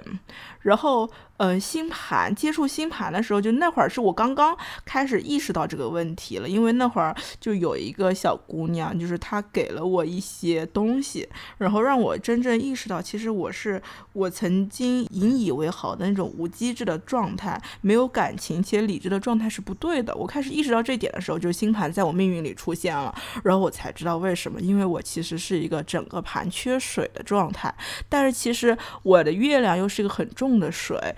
其实这就是和我的命运形成了一种回音，就是因为月亮嘛，就是也就是在这个整个的占星的学习上，它也是告诉我们，月亮是在你二十几岁之后发挥作用，就是就是在我的这个阶段，我发挥了我的月亮，同时我看到了我的星盘，我意识到了我的缺水，然后我的星盘告诉我，其实你这是缺水，它给这种缺失起了一个名字，给它做了一个定义，告诉我。更以更一个实在的实体的形态告诉我这是一个什么东西，我觉得这还蛮重要的，因为这一点我才可以去做一些改变吧，我去努力的调动起自己的感情，去努力的就哪怕嗯，做出一些虚假的鳄鱼的眼泪，然后每次这种自我欺骗努力调动感情的过程中，也慢慢的产生了一种就真的感情。所以有的时候对，真的感就很离谱。就现在有的人就会看到我说，其实小姑娘还是一个很感性的小姑娘。呃，就我以前就从来不会觉得我会得到这种评价，我也不希望得到，但是现在就发现，哎，我这种调动是成功的，这种感觉就是也是还是算是得益于星盘吧。就是星盘帮你定位了一种具体的问题，是吗？对对对，而且就这种问题也是我自己模模糊糊正遇到，就是正感知到的，就是在我人生中我觉得是最大的问题，然后这个时候它出现了，告诉我这个问题的答案是什么，相当于是这样子。哎，是不是也是刚才说的那种，就是有一阵微风吹过来，然后理清了你面前的？可以有这种感觉吧，但可能没有那么夸张。就是呃，因为那个问题，我开始已经有点就能摸出眉目来了。星盘只是给我做了最后的一一股一个推力而已。然后在学习它的过程中，我发现其实就是通过它也更深的去内省自己嘛。其实发现有的时候你可能你想象的缺水，并不是真正的缺水，你并不是真正的缺感情，可能有一些其他更深层次的东西，这相当于就是学习的后话了。那那个星盘还包括着实用主义的部分它反正在我这里是蛮实用的，然后包括你比如说我们你不是你也有过几次付费星盘体验嘛？然后那个小姑娘就跟我说，如果你有什么迷惑你也可以写在这里告诉我。其实呃，我想说嗯、呃现在人算命还能有什么疑惑呢？无非就是算感情算事业嘛。呃，但是他们就似乎能够预设，虽然我没有从这个上面得到很多的答案哦，但是好像他们似乎预设就是能够从上面看出一些你事业或者感情的端倪的。嗯，对对，就我觉得这里嗯，哎，这么说吧，就它对于我而言的实用部分在于它是作为一种社交方式的，因为我在跟人看盘的时候是真的建立起了那种嗯，我觉得是算是比较理想的交流，一对一的交流，就是我在我感觉我是真的在了解那个人，然后那个人他很自然的对我说出了一些他的秘密，或者说是可能他就是平时不太那么轻易的会跟陌生人说的一件事情，就我会觉得那种交流的状态是非常好的，因为就是我觉得人是需要这种交流的，然后你通过这种交流去真的去达成一个理解吧，就是这个这个有一点，我感觉有一点像那个就哈贝马斯所说那种主体坚信的那种理想交理想化的交流，大家是互相的有就是感觉到爱和理解的，这种我觉得是还蛮蛮神奇的，所以就是也就引申出了。我们是不是可以达成一个共识，就是就是你给别人看盘，它的终点有一点类似于心理咨询和心理心灵的那种。我是感觉很神奇，就是呃，可能比如说女生会比男生更性盘一点，或者说某一种特质的人会比另一种特质人更性一点，然后在无论是他们相不相信，他们对这个态度是非常尊重或者嗤之以鼻，但是我在帮他们看盘的过程中他们都非常诚实，就人在面对玄学的时候就是不由自主的褪去了自己的伪装哎，其实那这样子说是不是也有种星盘其实是也不说在逼着你吧，就是你在面对他的时候你就是得去面对那些问题，就是面对一些你在日常中你可能不想去触碰的问题，你必须在他面前非常诚实，你在帮你看盘的人面前也是得处于一个非常坦诚的一个近乎赤裸的状态。对对对，我觉得这个是还蛮难得的，就是你能够就是你现在还能够跟人建立起这种非常真诚的一个交流、嗯、在现代生活在现代生活中依靠这种方式建立起某些嗯深刻的交流，对，深刻的一对一之间的关系，而且就是人真的是太、嗯、太隐藏自己了，就我觉得人本身也是需要这样的一个出口的，就是去表达自己，然后去分享一些东西，因为很多时候就是大家会去隐瞒一些事情，觉得这些事情不便对人言，然后把它藏在心里面，但是还是那句话是真理吧，就诚实真的是成本最低的事情，因为很多东西你觉得你不好宣之以口的，你难以启齿的，但大家都 take it easy 了，这种感觉。嗯嗯，所所以真的在这个维度上，就是就是我们看星盘的人跟那个星盘本身确实真的只是一个媒介而已，嗯、就是重要的还是你我们彼此的成长，双方的成长，又又是一个星盘工具人的论证出现了。那我们刚刚聊了一些关于星盘的问题，其实除此以外我们还想要把我们的这个聊天范围稍微扩大一下，就上升到一个就是玄学的一个层面上，想要为这个玄学的合理性做一些探讨。其实嗯，关于这个玄学合理性的问题，我们三个到现在还是有一些不一样的看法，主要就是关于玄学地位的问题嘛。但我觉得就是说把这种争论呢展示出来依然还是蛮有益的，能够加入一些更多人类朴素的视角，然后也能更好的回应一些常见的困惑。那其实就我们选取的这个播客的名字来吧，我们播客的名字叫科学未遂嘛，我们选这个名字就好像是把这个玄学和科学放在一个对立的这个位置上来看了。那你们怎么看待这个玄学和科学的这个关系问题啊？玄学它真的是就像我们大家说它是反制的吗？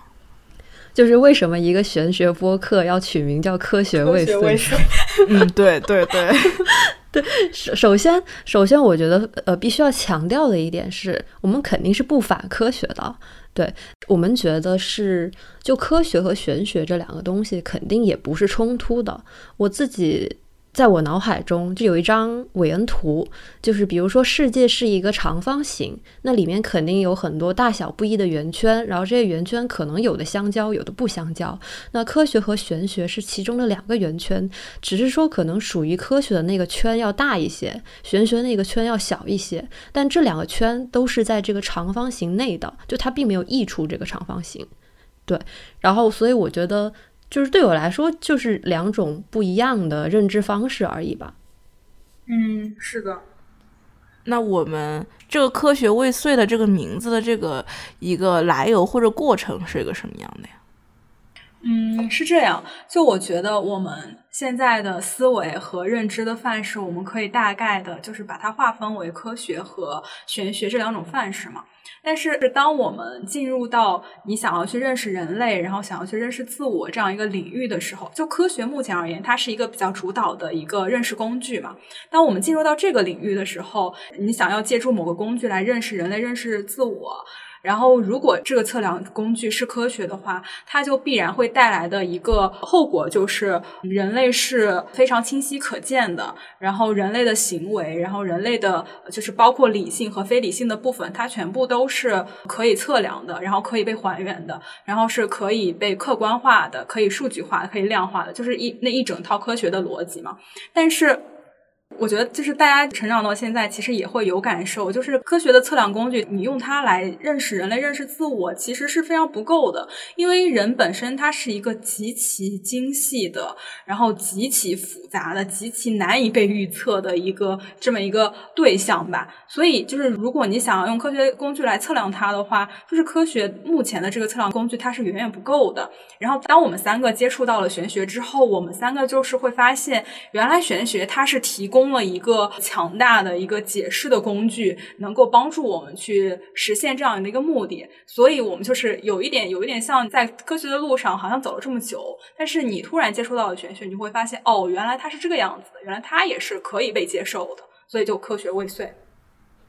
嗯，那早呢你是怎么想的呀？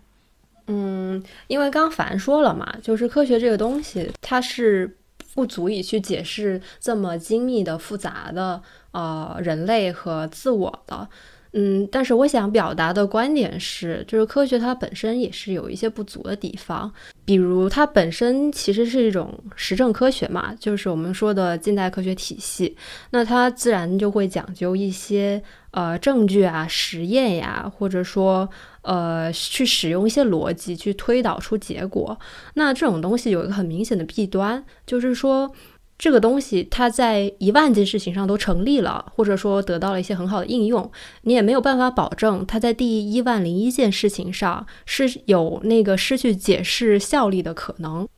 而且我们现在科学技术其实是很依赖我们现有的一些观测工具和技术条件的，所以这些都是近代科学比较明显的自身的一个缺陷吧。然后还有一点我想说的是，就不仅是科学本身是不足够的，其实理性也是不足够的，就是他在认识这个世界的时候，而且这种不足够是客观层面的不足够，呃，它是有一个边界的东西的存在的，也就是我们常说的理性边界这个问题。比如说一些很常见的、很经典的呃，比如说哥德尔不完备定律，那它这个东西就是在说，它证明了你用数学本身是没有办法去证明数学的，对。然后所以既然科学本身是有缺陷的地方，理性也是有缺陷的地方，那我们借助科学和理性其实是没有办法让我们到达那个呃绝对的真理或者说目的地的，所以我们就势必需要借助另外的一套体系来帮助我们去认识这个世界，以及认识了我们自身。哦，我想我想到一个事情，就我上次跟一个那个男生吃饭，他是非常的信奉科学主义那一套，他跟我们是完全不一样的一个人，就我觉得他蛮神奇的，我就刚好跟他聊聊到了这个东西。他是完全的非常科学主义，然后在价值上面就是有那种基于功利的那个行为倾向，这个价值的取向的，他会觉得人被客观化、人被数据化这个事情是没有问题的，然后他会觉得目前科学的弊端是未来只要你科学不断自身不断的发展，然后不断的去发明更精细的测量工具，那么这个世界上的一切都是可被测量。他就是我我感觉是完全站在了我们的就是对立面，他把所有的一切全部都去神秘化，然后就是认为人是可可还原的，这还蛮那个的。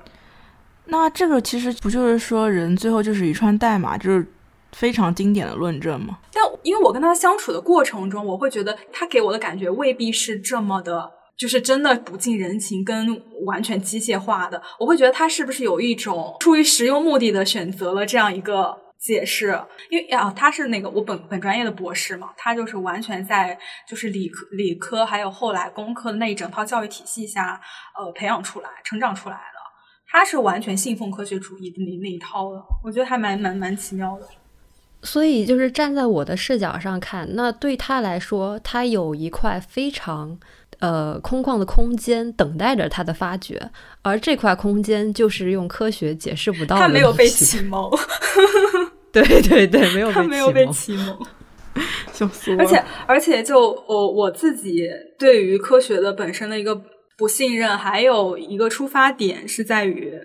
就像那个刚刚早也说过了嘛，因为科学本身它被建制也是在就是近代，就大概呃就是理性运动之后十六、十七世纪左右吧，它整个建立的过程也是它是被呃学科化、建制化，然后逐渐的主导了人的整个知识领域的。然后目前在人文社科就是学术研究领域也有一个趋势，就是偏向于科学主义那一套了，它会把社科领域的标准制定为是科学的那种实证的，就是非常科学主义的实证，就是呃，把人类社会的一些现象也是还原成一些数据可以测量的，然后可以验证的，然后可以预测的。我个人是挺反感，有点抗，甚至有点抗拒吧，我会觉得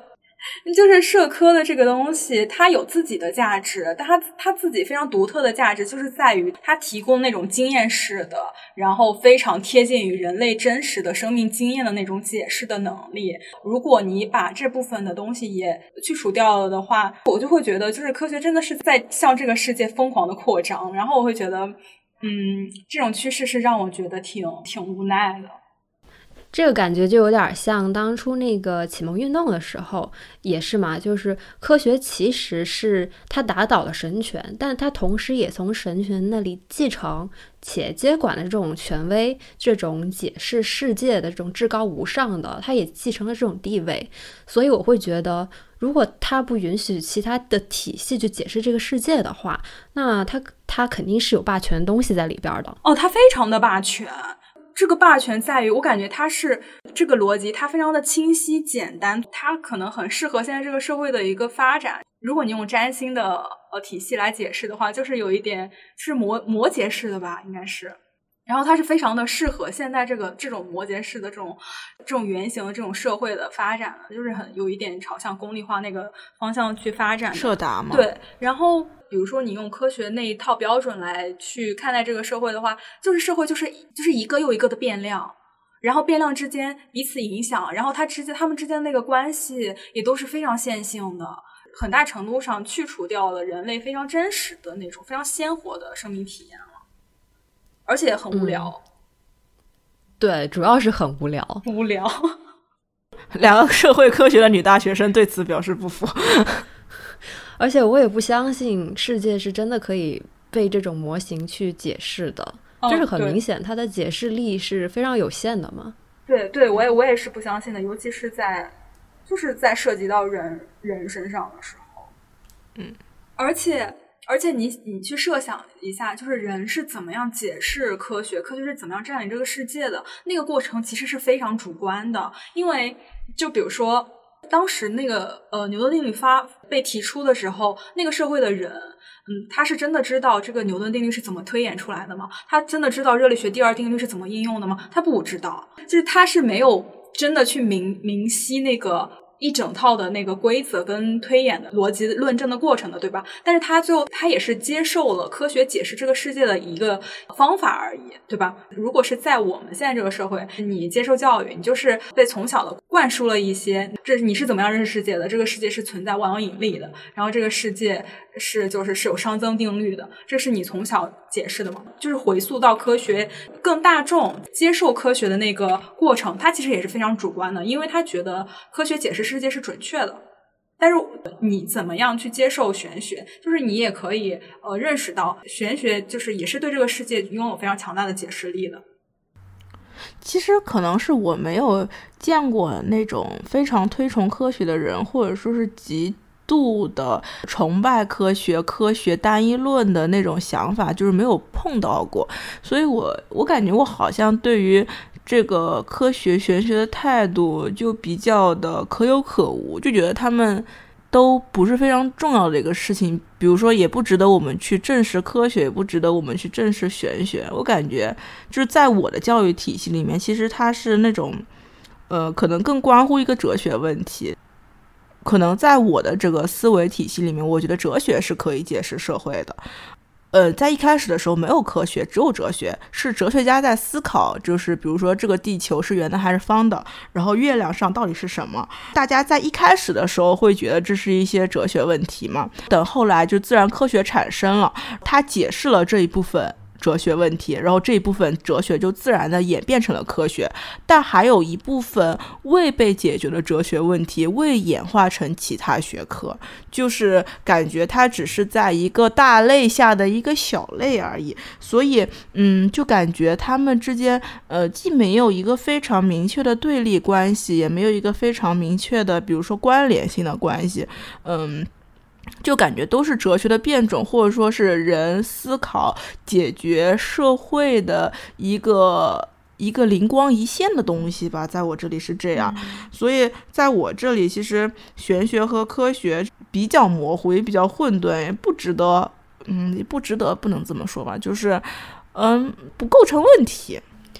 我觉得你的观点其实就是我最开始说的那个韦恩图的关系，因为在我和凡这里，我们两个也并不是说把这两个东西对立起来、嗯、对对对，而是说是因为这个社会大众主流的观点就是觉得玄学是反智的，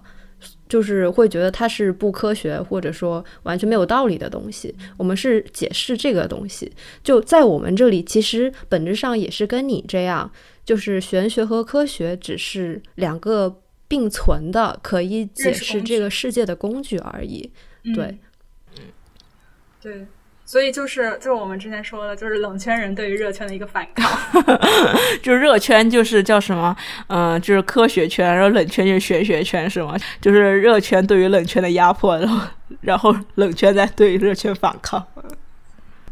反正我是觉得他们两个可能我分的没有你们那么清楚，因为我觉得这个东西就是非常混沌的东西。比如说玄学，我们比如说我就说星盘吧，它里面的行星就是你怎么说它不是基于天文发现呢？因为你像古占里面它本来就没有天王和海王，就是因为现代天文学发现了这两颗星星，它才把这两颗星星加进去的。你就觉得这种东西它既然都是基于科学的，那它怎么能够反科学？它怎么能够嗯，就是有自身的立场去对抗科学呢？嗯，但是你又又想到最简单的例子，就是我们待会儿我们下一期会说到的那个水瓶座嘛。就水瓶座我们也解释了，就是在古占里面它的守护星是土星，然后它现占里面守护星是天王星，然后现占我们会觉得它其实是满足了一个就是我们大部分人对于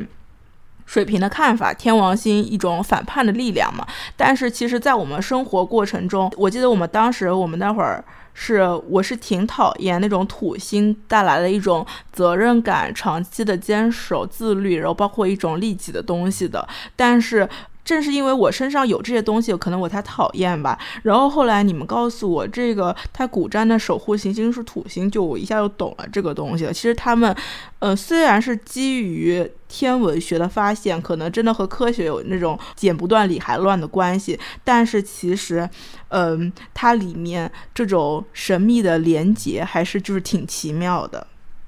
哦，你说这个让我想起来了，就是有一点嗯，我觉得你说这个联系是在于有一些共同的素材吧，或者是是他们所可以共同取用的。但是如果我们是上升到认识论层面的话，其实因为刚刚说它是范式嘛，范式它也有它其实互斥的，互斥就是在于你想要用科学的标准去定义跟检验玄学这一套东西，它本身就是不合理的，因为范式之间是不互通的。就你不能要求玄学是可被证伪的，你不能要求它是可被测量的，因为玄学它有自己一整套的体系。对，其实我也觉得你不太能够要求嗯，玄学是能够被证明的，因为可能对我来说证明的一个过程更类似于一个推理的过程吧。就刚刚我也说过嘛，在我的认知体系里面，自然科学它是哲学的一个分支，然后它为什么能够呃得到这么高的一个地位，那无非就是说它能够被哲学里面的方法论所证实，而这里的方法论可能更是一种演绎法的方法论，就是呃 A 推到 B， 然后 B 推到 C， A 可以推到 C， 这样的一个就是逻辑连贯的过程。就是因为就是现代西方它产生了一种这样的一个演绎法的方法论，然后就直接孕育出了这么伟大的现代科学。但是呃其实这些无论是理论还是学科都是一个不断发展的过程中，它可能今天嗯，这个演绎法是证明不了玄学的，不代表明天会不会产生一种新的方法论，然后使它的合理性得到一种验证。所以对我来说它们更像是一个并列的关系，就好像是 A 属于 C， 然后 B 也属于 C， 呃，你不能但是你不可以要求用 B 来证实 A， 因为可能 A 和 B 之间本身就不存在交集。对，所以你要你要驳斥玄学的话，你必须用玄学的语言去驳斥玄学。嗯，对，我觉得那个就像有一些就是朋友 challenge 我的时候，他就是说你证明一下他，我就会觉得这个这个问题它非常的无理。它不是玄学的语言，它是科学的语言。嗯，对，就是它其实本身就是带有了一个先天的科学的预设，它其实它这个行为本身也是想要把玄学纳入科学的这个体系，对吧？嗯、对对对，你说的对。但其实他们不，但他们不是这种关系。嗯嗯、对的对的。所以就其实单一的这种科学理性的世界观还是蛮危险的。那现实中会有一些这种嗯，比如单一价值观带来的一些弊端吗？嗯，很明显的就是。就伪理性和伪科学，就是人好像有这样一个趋势，你好像声称自己是理性的，是客观的，它就是有点类似于免责声明。嗯嗯，你说你是客观理性的，你就可以避免被审判，但其实当你在呃使用这种立场去输出一些东西的时候，你在审判别人。对，我觉得这个是让我还挺讨厌的，而且。你如果呃想用单一的科学式的那种标准规则去认识或者是去辨明这个事情的时候，你很有可能会走向一个你被你是被规则所凌驾的。它就是有一点那些规则是凌驾于你你自身的认识之上了。我会觉得就是科学的那种审判力量它其实是非常残忍的，这点跟玄学也还蛮不一样的，因为你把一个人排除到了科学的体系之外，我就感觉你好像把这个人给彻底抹杀了一样，你就好像就是抹杀掉了所有那种人文非人了，就是非常真实的一些，对对对对，我觉得这个这种审判力量其实是还蛮残忍的。但是玄学它就是玄学，首先它好像不会太排斥，它不会产生这种排斥性的力量，就算它排斥我感觉好像还挺挺温和的，而且它解解释的空间非常大，就是往这个方向解释也可以、哦、往那个方向解释也可以。当然这个这种模糊性又成了就是所谓的科学的拥护者对它的一种攻击嘛。但其实我觉得就是两套认知体系里边它使用的一种呃语言或者说规则是那种呈现出来的形态是非常不一样的。哦哦，然后还有一点我会觉得就是随着科学越发展，技术不断的进步，其实人的困惑是越来越多的，你没觉得吗？是的，我同意，尤其是这种困惑它更产生在就是玄学可以解释的部分，就是那些意义啊，然后那些抽象的那种、嗯、就是更人文的，然后更贴近于人类本身的一些东西，比如说仿生孟姜女会哭倒长城吗？就是就是技术越来越发展，就是当科学逐渐占领这个世界的时候，人越来越就是有一种就是本来这个东西它应该是为真实而服务的，但你好像分不清真实和虚假了，你分不清呃人的情感啊，人跟机械了，然后你分不清想象跟现实了。我觉得嗯，人就会产生一种就是有一点虚无的那种状态了。但是其实如果你回到玄学的怀抱的话，你就会好像有一点，我感觉会有点落地反而，这个还蛮奇妙的、嗯，我觉得是是不是人就是想追求一种确定性，然后这种确定性其实是科学和理性非常能提供的，但其实这个世界并不是可确定的，就是它就是有很多让我们感到困惑的部分、嗯、但这个部分就是如果你硬要用理性和科学去拥抱这个让你困惑的部分，你就只会越来越困惑。所以说呃，我们用这个科学未遂的这个题目并不是代表我们是反智反科学的，其实更多的提供了一个思考的过程，就是对于科学是否是这个检验世界的一个唯一的一套这个世界观或者方法论，我我们还是希望能够提供一些多余的视角，然后也正好是呼应我们这边的主题，我们希望去融入一些玄学的元素，或者说是加入一些神秘学的这个颜色在里面，让这个呃，解释就更加的多元化，然后也能解释一些我们就是感觉科学无法解释的事情。哦，我我我再我再插一句啊，就是这个题目其实还有这样一种最简便的意思，就是如果就是听到这个播客的人觉得我们说的都是胡扯，或者说就是不知道我们在说些什么傻逼玩意儿的时候，你就直接认为我们这个播客就是科学未遂就可以了，就是它确实不是你想象中那种科学。嗯，我们确实不科学，对，我们确实不是很科学。嗯、对对，是是可以、嗯，我觉得可以，嗯、非常 OK。对。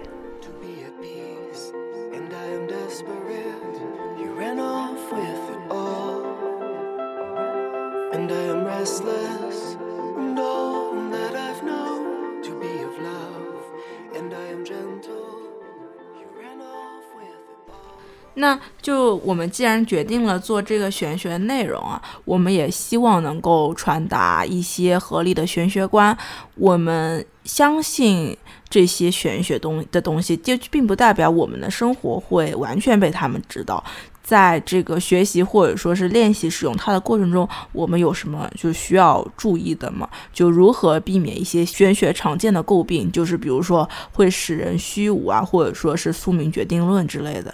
我觉得首先我们实际上来看，就是对于大部分人而言，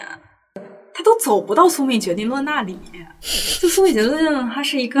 非常极端的情况，就是对于大部分人而言，他都不是，他就是非常居中了，他就在光谱中间，然后他其实是一种更接近于选择性相信的那个状态，他不会彻底的被这个天平的这一端决定，也不会彻底的被天平的那那一端决定。然后如果我们从就是呃理论上来看的话，因为星盘本身它不是静止的，它不是说你出生了就是决定了你一生的人格的发展就定型了。星盘不是静止的，星盘它不是强调人的发展了，它强调你嗯，就像你说的，你你可以不断的去激活自己身上水元素的力量，然后有的人他也是你需要克服一些紧张的项目，这个东西它是非常的流动的，非常的发展，它就是一个发展式的眼光。就包括呃，就是占星体系里面它强调人是需要进化的，这个进化我觉得本身就足以够概括了，它是呃，就足以够去驳斥星盘本身是宿命决定论这一点。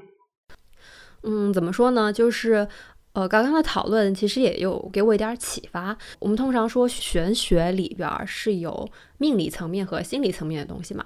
但是呢，就是如果说像我们刚刚说的那样，玄学内部它本身就有这么一套自洽的足够自己证明自己的这么一套体系的话，我反而觉得玄学里面就是纯命理层面的东西。那心理层面的东西呢，其实是我们作为一个人类去和它建立起沟通的这么一个桥梁吧。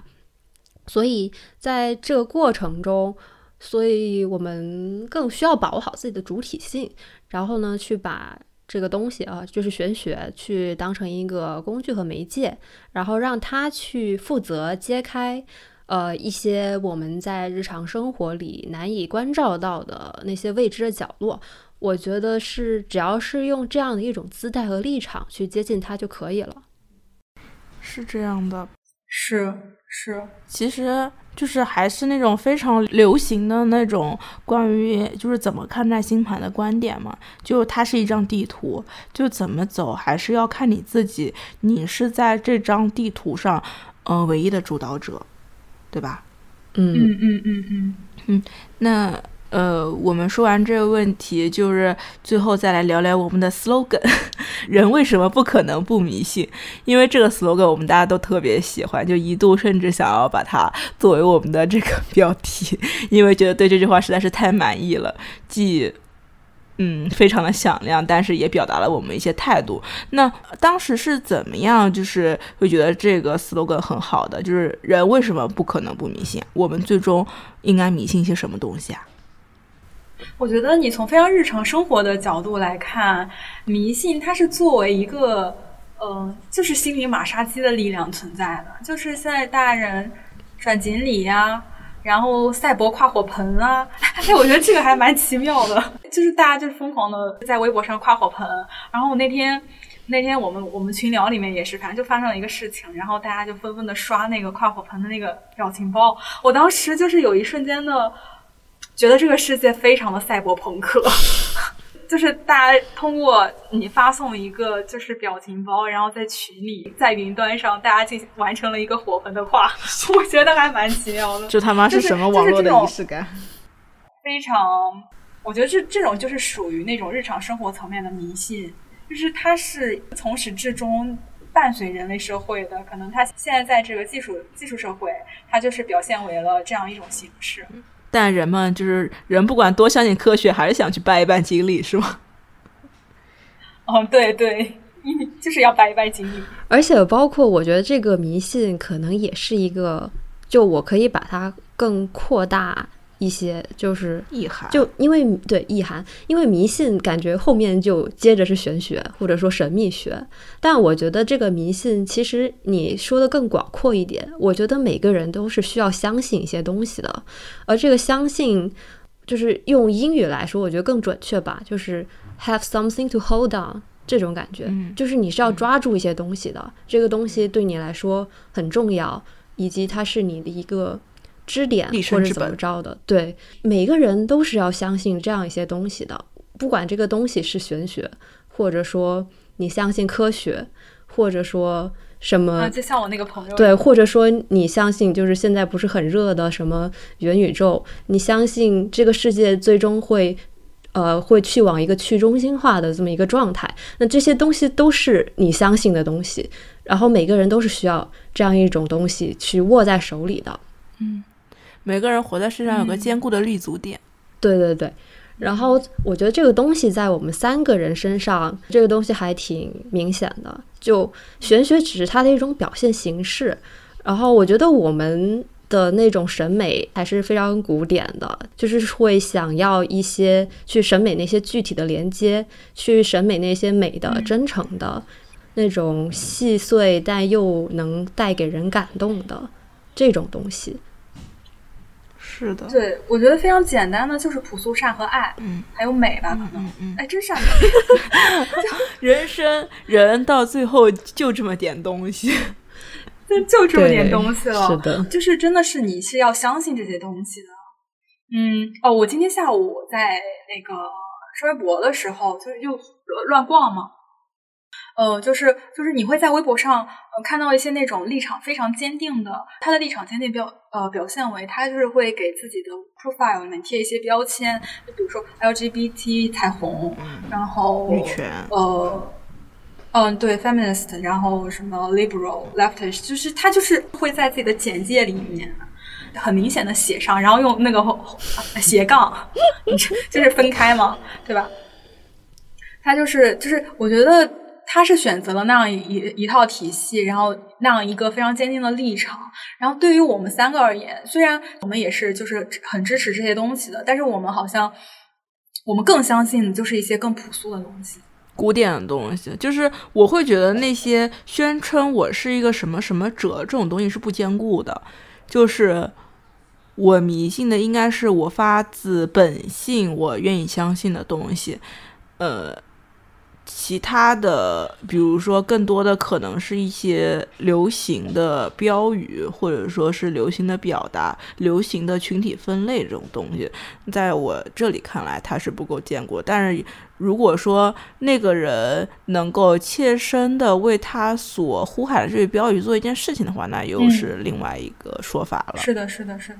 是对的，就是任何的主义我觉得它其实都是要最后要落地到生活中的，不是说你在冲浪的时候喊一喊我支持这个你就能实现一种你对这个主义的践行。我觉得真正的那种生活的东西、嗯、就是真正朴素的东西，就是要回归到生活里边，这种美是具有那种真实的力量。是的是的，就是这个也是很重要的嘛，你要在生活中嗯践行你所相信的那些部分。而且我我自己目前为止是会有一种越来越坚定的，就是我相信什么是爱，然后我相信如何去爱人，然后我相信什么样是善良，我就真的是我不仅是在践行这个事情，我甚至会生出一些我想要为此就是进行一些捍卫的冲动。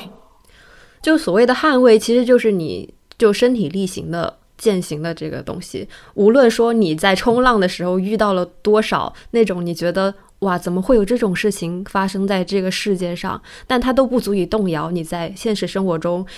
嗯站定一套就是你相信的那个真善美的东西去生活的那种状态。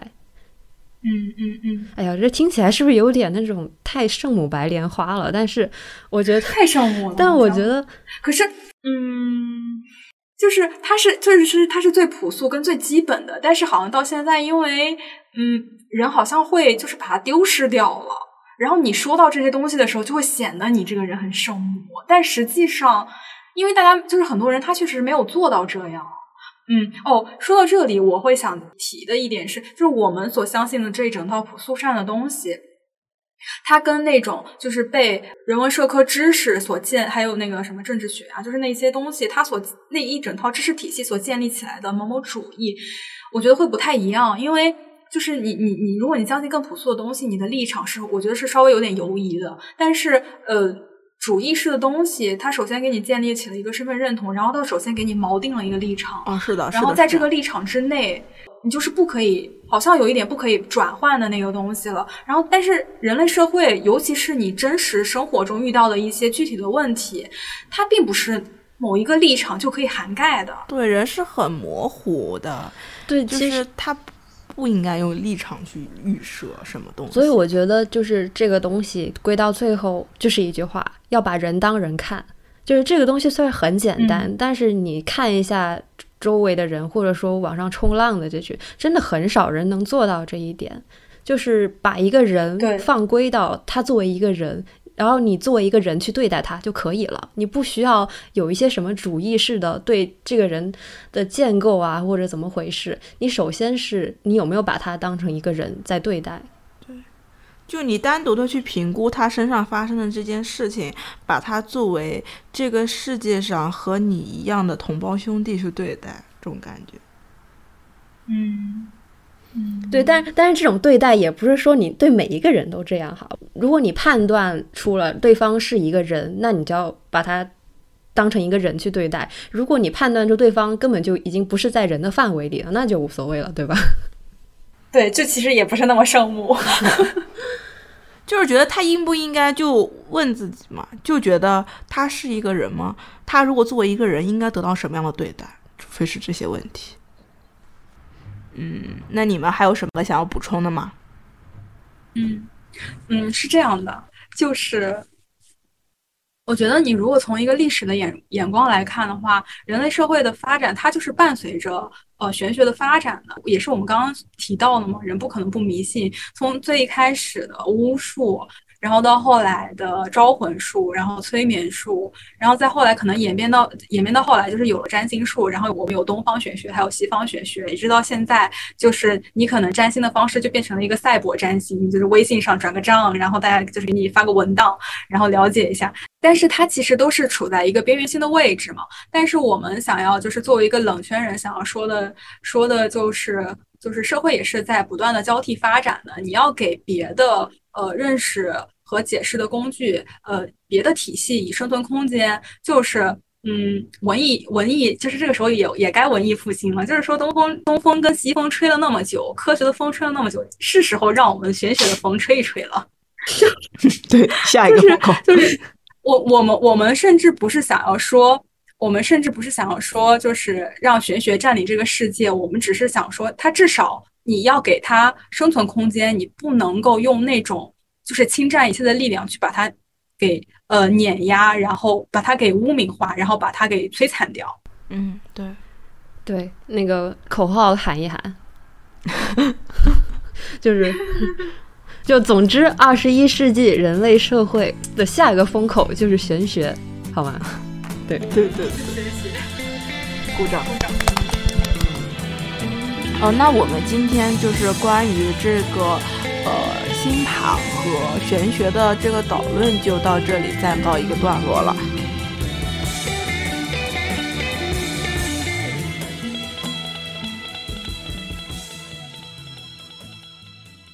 那嗯，就还想说一下，就是关于我们这个播客的一些计划和安排嘛。就是我们这里其实虽然还是一个基于嗯星盘的一个这样的一个播客，就比如说我们接下来的一个系列就是呃。先解读一下十二星座，一个一个来，呃，然后但是除了这些嗯星盘的内容以外，我们可能还会呃。加一些就是 inspired by 星盘的一些其他的一些泛文化类泛社会类的主题，你们说是吧？嗯，但是这个并不在我们目前的规划里。我们希望加入一些流行话题。哎，反正现目前的规划就是先呃聊聊关于玄学的部分，至于以后有没有那再说吧，是不是？嗯，对。就还是想要把这个口子放开，不是说只聊玄学啊，就是因为我们就是相当于我们算是玄学的嗯，始终算是一个初学者的身份吧，可能对他认知也是在一个不断成长的过程当中，然后呃，可能如果说这个时候就是非常草率的去聊非常细节的玄学，就可能显得有些不足够，但是还是可以再有一些比如说我们都感兴趣的社会文化话题上面去切入一些玄学视角的，就觉得这样子还是蛮新鲜有趣的。反正就随缘吧，我觉得也不用包袱这么重，好吗？就是可以可以，就是想到了就聊，想不到就拉倒。可以可以可以，只是为我们的生活的稳固感增添一些内容。嗯，那我们其实下一期首先就是会讲一讲水瓶座，因为我和凡都是水瓶座，就相当于我们可能三个对这个的讨论和认知都是最清晰，可能也是最深刻的，所以说就是想要把这个作为十二星座系列第一期呈现给大家。对对，这是唯一的唯一一期预告，就是下一期是啥因为下一期已经录出来了。那我们今天就结束了，行，那就下期再见、嗯、下期再见，拜拜。好了，结束打板。